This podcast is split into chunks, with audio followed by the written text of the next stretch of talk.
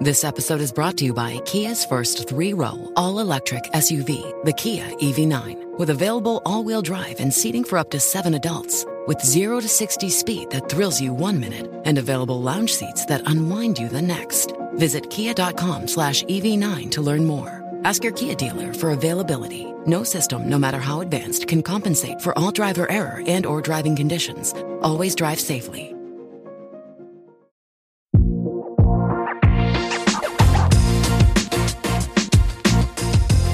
Behind the Knife, the surgery podcast. Relevant and engaging content designed to help you dominate the day.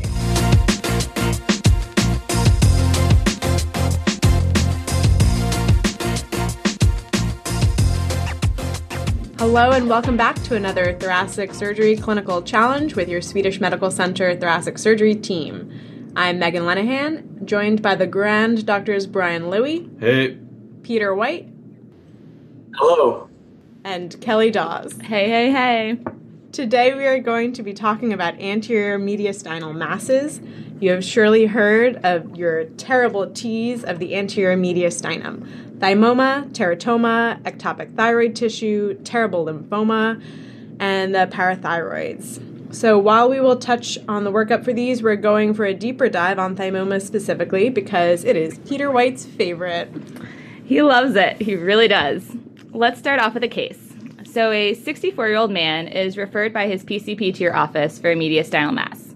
He's pretty healthy, and he had a chest CT to rule out a PE for what turned out to be some virus associated shortness of breath. This CT, however, noted a 3.4 by 1.8 centimeter anterior mediastinal mass. His symptoms resolved, but now he's sitting in your office asking, What's next? So, Kelly, let's start with thinking about uh, what your differential is going to be for this patient. Absolutely. So, when I think about the differential for a mass in the mediastinum, I like to divide it into the three main compartments anterior, middle, and posterior.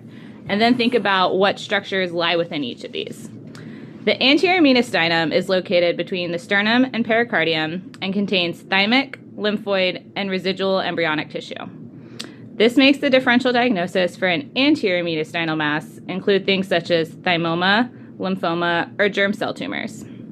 Now, the middle mediastinum includes all the visceral structures the pericardium, heart, great vessels, trachea, esophagus. Masses in this compartment are most often lymphoid in origin lymphoma, sarcoid, or metastatic lung cancer. However, cysts can also arise from any of the visceral structures bronchogenic cyst, enteric cyst of the esophagus, or pericardial cyst. Lastly, the posterior mediastinum is the remainder of the mediastinum up to the thoracic vertebrae and contains the sympathetic chain and intercostal nerve roots. So then, logically, posterior mediastinal masses are predominantly neurogenic in origin. Neuroblastoma, ganglioneuroblastoma, schwannomas, or neurofibromas, just to mention a few. It's a great systematic way to tackle the differential diagnosis, Kelly. But don't forget from embryology that ectopic thyroid and parathyroid tissue can also find its way into the mediastinum. Such things as substernal goiter, parathyroid adenoma should be on your differential diagnosis as well. Right, and not all thymic masses are thymoma. To be comprehensive, we have to include thymic carcinoma as well as thymic cysts. And there's multinodular cystic thymoma uh, or general thymic hyperplasia. It can be very challenging to differentiate between a simple thymic cyst and multinodular cystic thymoma at times, and so uh, that's one of the considerations as well. Wow, so we have a fantastic differential built for this patient, but we have to remember some of these etiologies will be more common based on age and sex of our patient. So, Kelly, we have a 64 year old male. If you were going to put money on it, what would you say is the most likely pathology for our patient? Ooh, that's an excellent point. Well, we know the peak incidence of thymoma is between 40 to 60, so I'd say that's probably high up there. Lymphoma would be likely in this age group as well. He's a little bit old for a germ cell tumor, but not impossible. Men do have a 9 to 1 predominance for germ cell tumors, but women can get them too. Now, what about as a thoracic surgeon? Which of these etiologies is most exciting to have show up in your office because it means a trip to the OR? That's a really important way to look at this differential. especially in our world where we're considering surgical versus non surgical. In the anterior mediastinum, thymoma and thymic carcinoma are surgical. Thymic cysts and hyperplasia only require resection if they're compressing important structures or if we really aren't sure of what their true pathology is and want to confirm by surgical uh, excision, um, both for biopsy and potential treatment. Lymphoma obviously requires tissue diagnosis, but then is medically managed with chemotherapy or radiation. And of the germ cell tumors, terrible teratoma gets surgery, but seminomas are treated with chemotherapy uh, and sometimes radiation. And non seminomatous germ cell tumors, same thing, get chemotherapy. And then potentially, if there's residual tumor left over, surgery might be considered. Excellent. So we already know about our patient's anterior mediastinal mass, and we're hoping it's something we're going to get to operate on. How are we going to work this out? So, CT is the primary modality used to characterize these masses. IV contrast will help, especially in determining the relationship to all those important vascular structures in the chest. Whoa, Nelly. Maybe that should be whoa, Kelly. Let's not forget we're doctors, and while jumping to the donut of truth is alluring, especially when you have imaging in hand, you still need to do a history and physical exam. Oh, Dr. Louie, you're right. It's just all so exciting.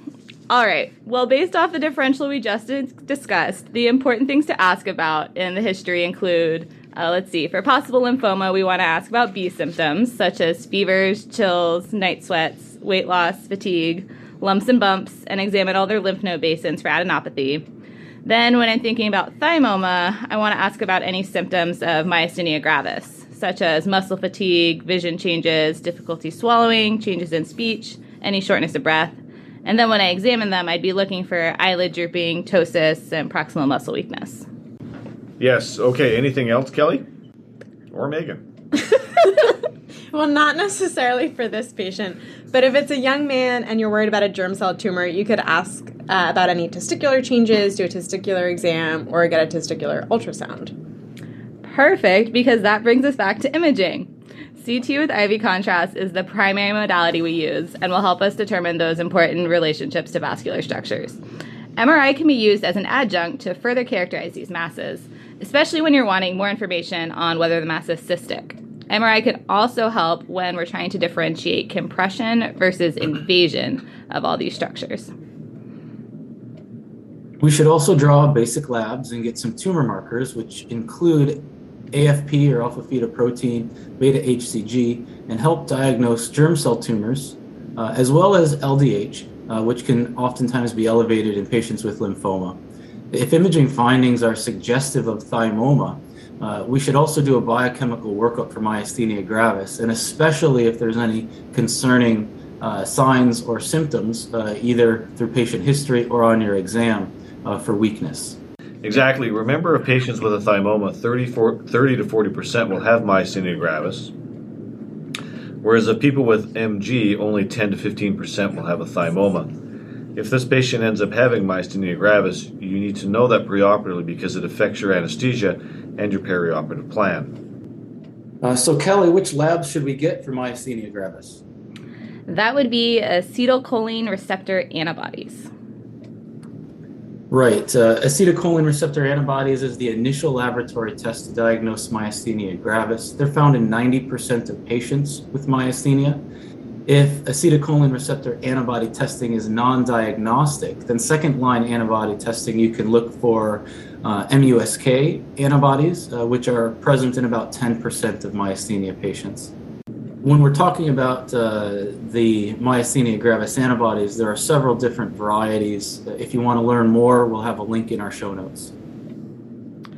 Now, even with all the imaging and lab workup, the definitive way to figure out what a mass is is to remove it. Even if your diagnosis is a benign cyst, often we still recommend removal of these masses to be absolutely sure. Overall, the risk of complication is low if your patient's a good surgical candidate.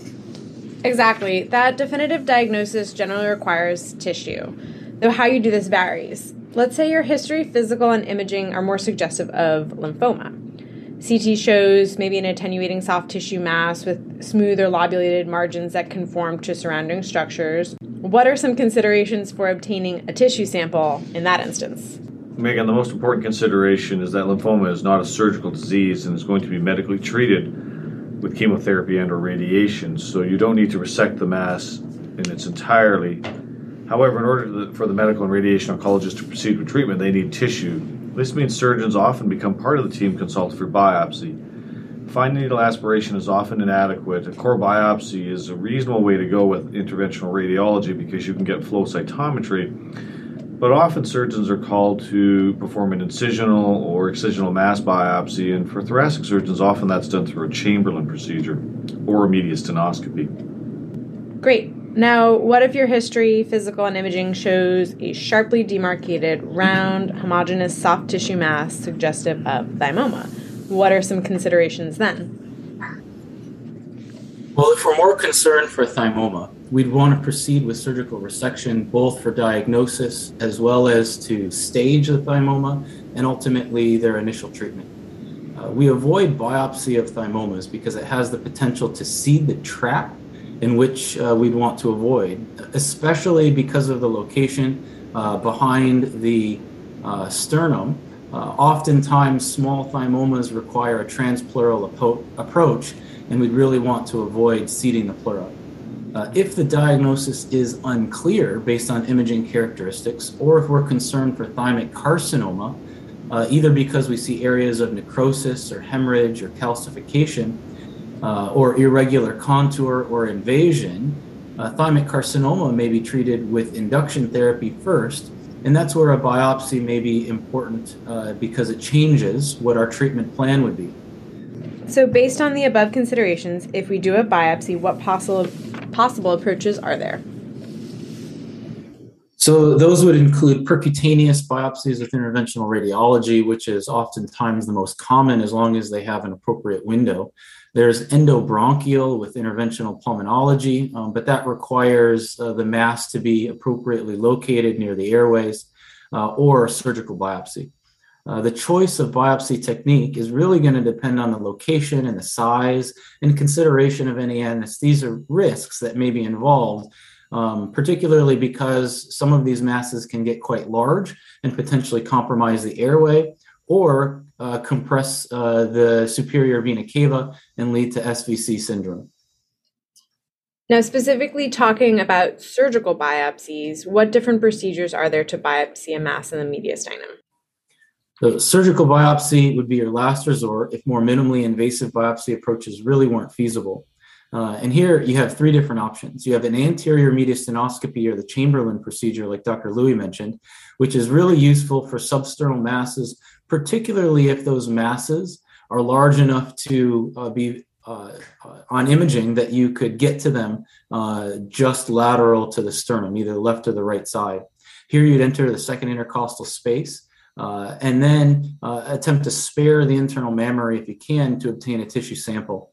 Uh, if all things are equal, I favor the right side over the left if it's available, simply because there is a chance for injury to that internal mammary, and we'd want to save it for the future cardiothoracic cardiac surgeons.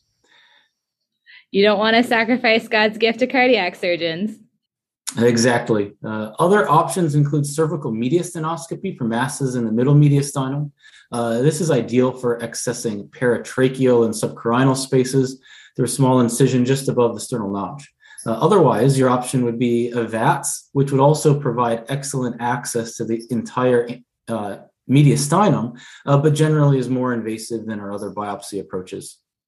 Excellent. So let's summarize our workup for a mediastinal mass. You'll get your history and physical, and then characterize the mass with CT chest with IV contrast. Possibly get an MRI if you need uh, further imaging characteristics. You'll obtain baseline labs, including tumor markers, specifically AFP, beta HCG, LDH, and then you'll rule in or out myasthenia gravis if needed with acetylcholine receptor or MuSK antibodies. You then synthesize all your data and, if indicated, proceed with biopsy via the three approaches we potentially talked about percutaneous, endobronchial, or surgical. We'd like to take a minute to share a great opportunity to contribute to surgical education research and make a few bucks doing it. A team at the Brooke Army Medical Center is working to better define proficiency based metrics for competency in commonly performed general surgery procedures. If you are a PGY 4 or 5 general surgery resident, or a practicing surgeon who performs robotic cholecystectomies or inguinal hernia repairs, take a minute to reach out to the study team for more information on how you could be compensated up to $400 for recording and submitting videos of you performing surgery. All you have to do is check out the show notes for the contact information. Dominate the day. Great. So, for a 64 year old male with an incidentally discovered 3.4 by 1.8 centimeter anterior mediastinal mass on CT, his history was negative for B symptoms and myasthenia gravis symptoms.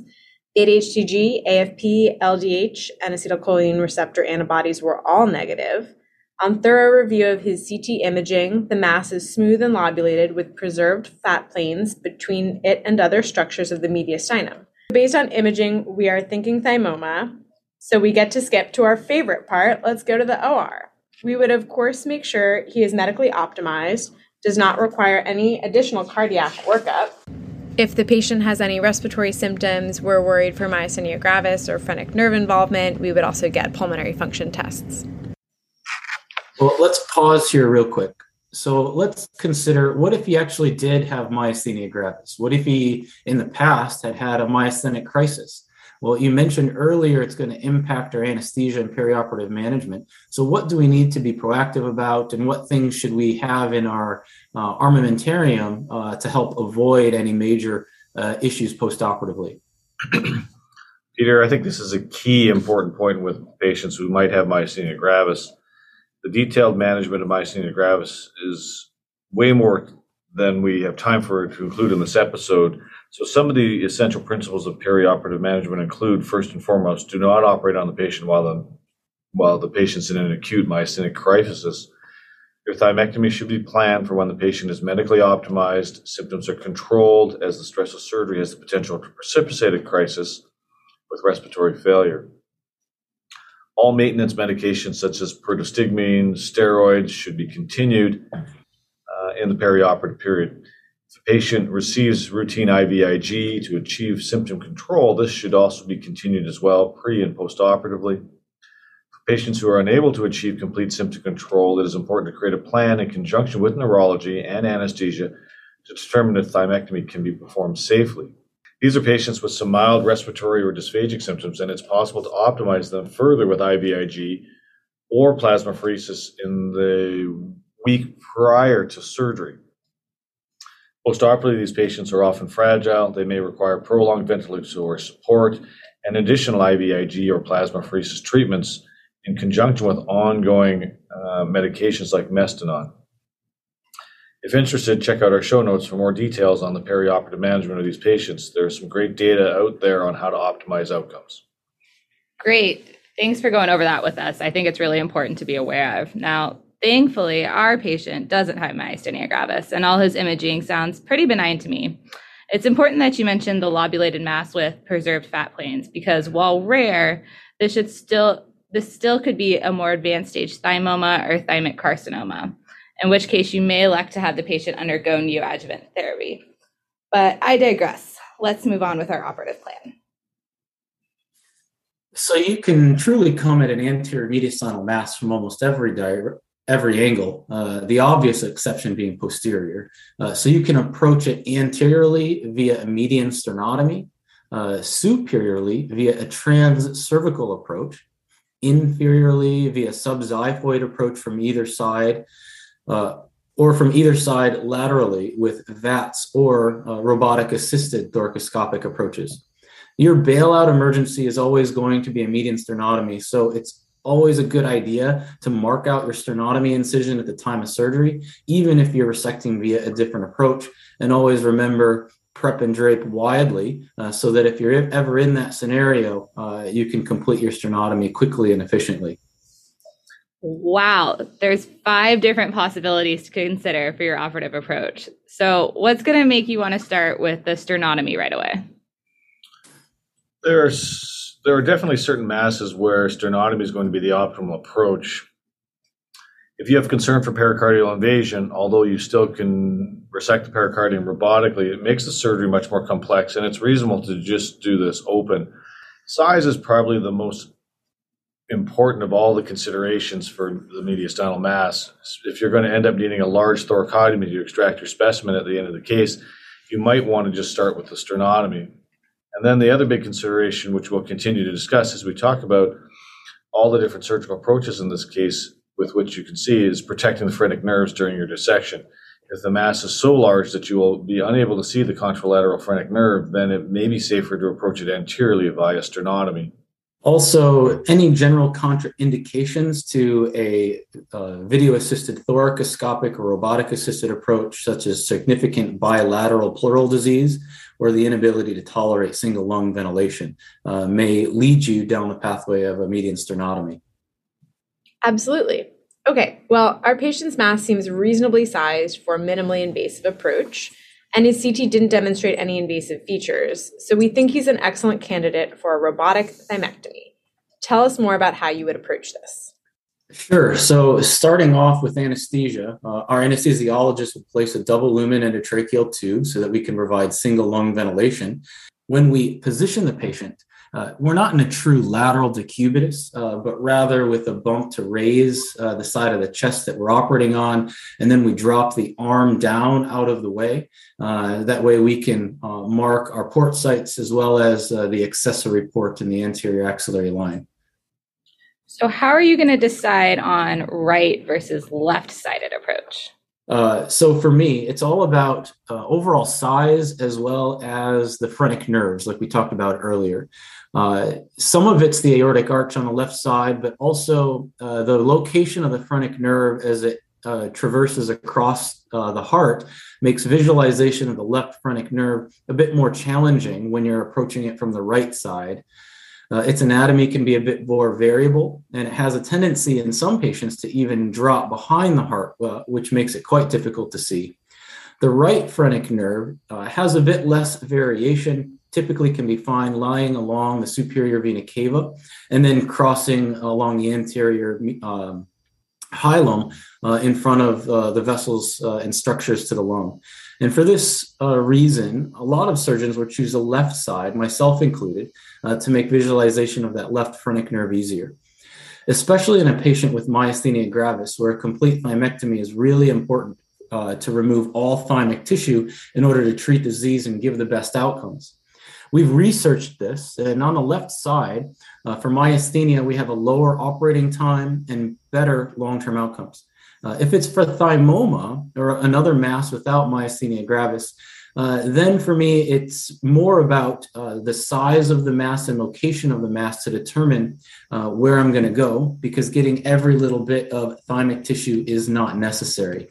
Uh, in this case, if the mass is predominantly on the right side, then I would do a right sided approach because then uh, I have a better visualization of the phrenic nerve uh, that may be uh, very close to the mass. Uh, and any mass is going to make it more difficult to see the phrenic nerve on that side. Dr. Louie, I recall that you authored an article on robotic thymectomy for thymoma in which you describe using a right sided approach. What are your current thoughts on right versus left?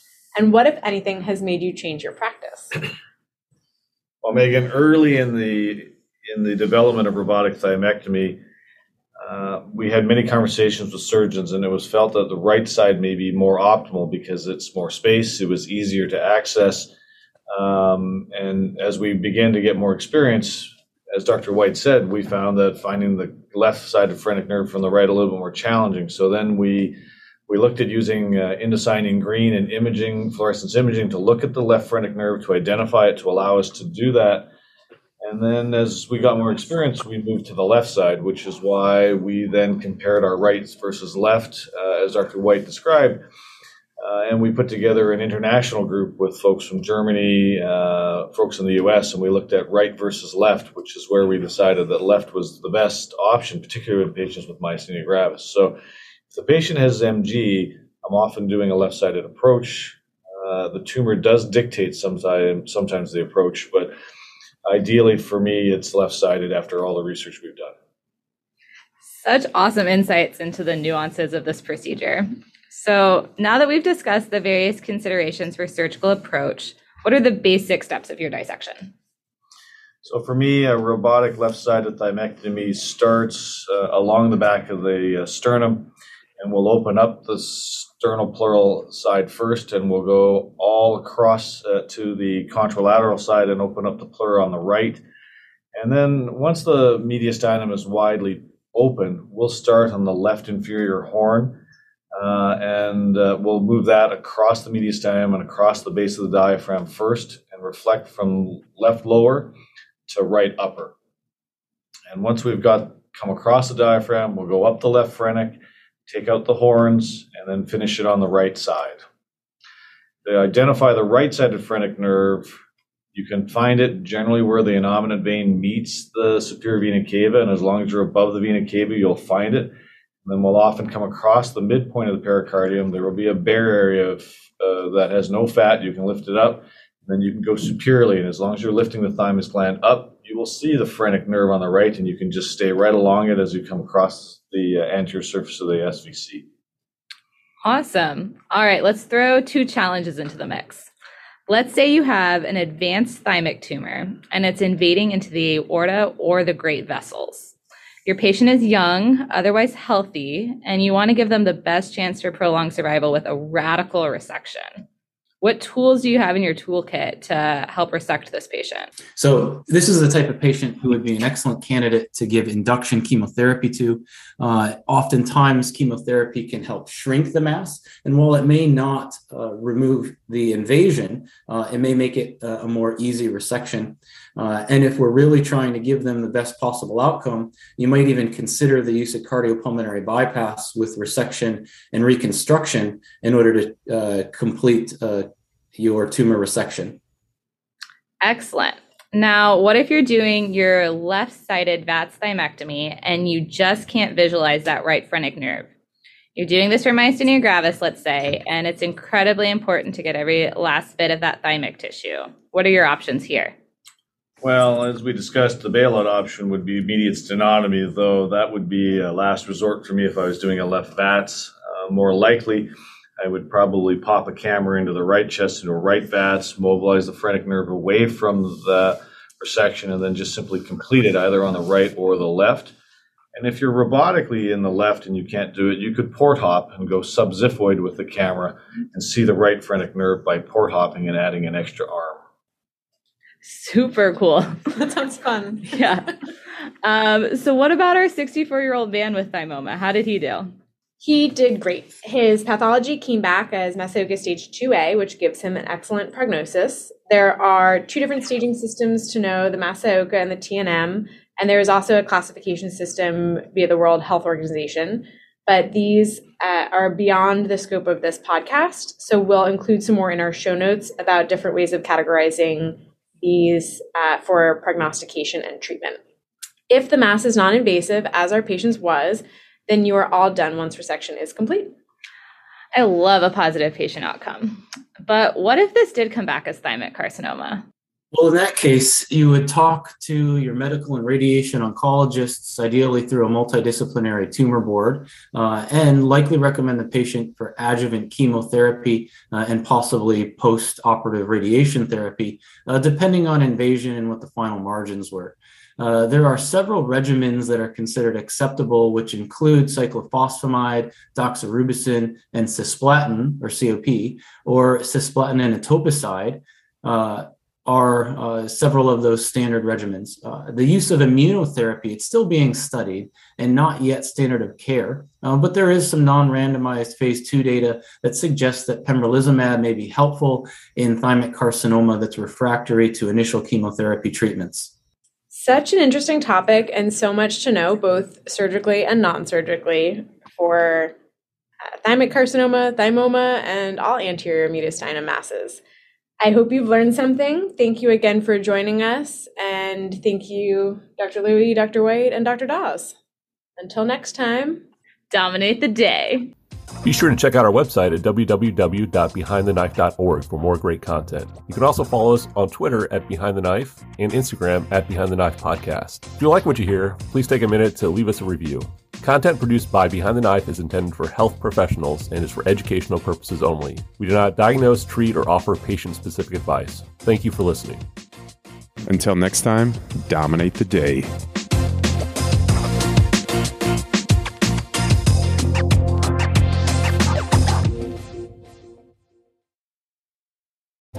First, the bad news. SAP Business AI won't help you generate cubist versions of your family's holiday photos. But it will help you understand which supplier is best to help you roll out your plant based packaging in Southeast Asia, or identify the training your junior project manager needs to rise up the ranks, and automate repetitive tasks while you focus on big innovations. So you can be ready for the next opportunity. Revolutionary technology, real world results. That's SAP Business AI. Without the ones like you, who work tirelessly to keep things running, everything would suddenly stop. Hospitals, factories, schools, and power plants, they all depend on you. No matter the weather, emergency, or time of day, you're the ones who get it done. At Grainger, we're here for you with professional grade industrial supplies. Count on real time product availability and fast delivery. Call clickgrainger.com or just stop by. Grainger for the ones who get it done. When you drive a vehicle so reliable it's backed by a 10 year, 100,000 mile limited warranty, you stop thinking about what you can't do and start doing what you never thought possible. Visit your local Kia dealer today to see what you're capable of in a vehicle that inspires confidence around every corner. Kia, movement that inspires. Call 800 333 4KIA for details. Always drive safely. Limited inventory available. Warranties include 10 year 100,000 mile powertrain and 5 year 60,000 mile basic. Warranties are limited. See retailer for details.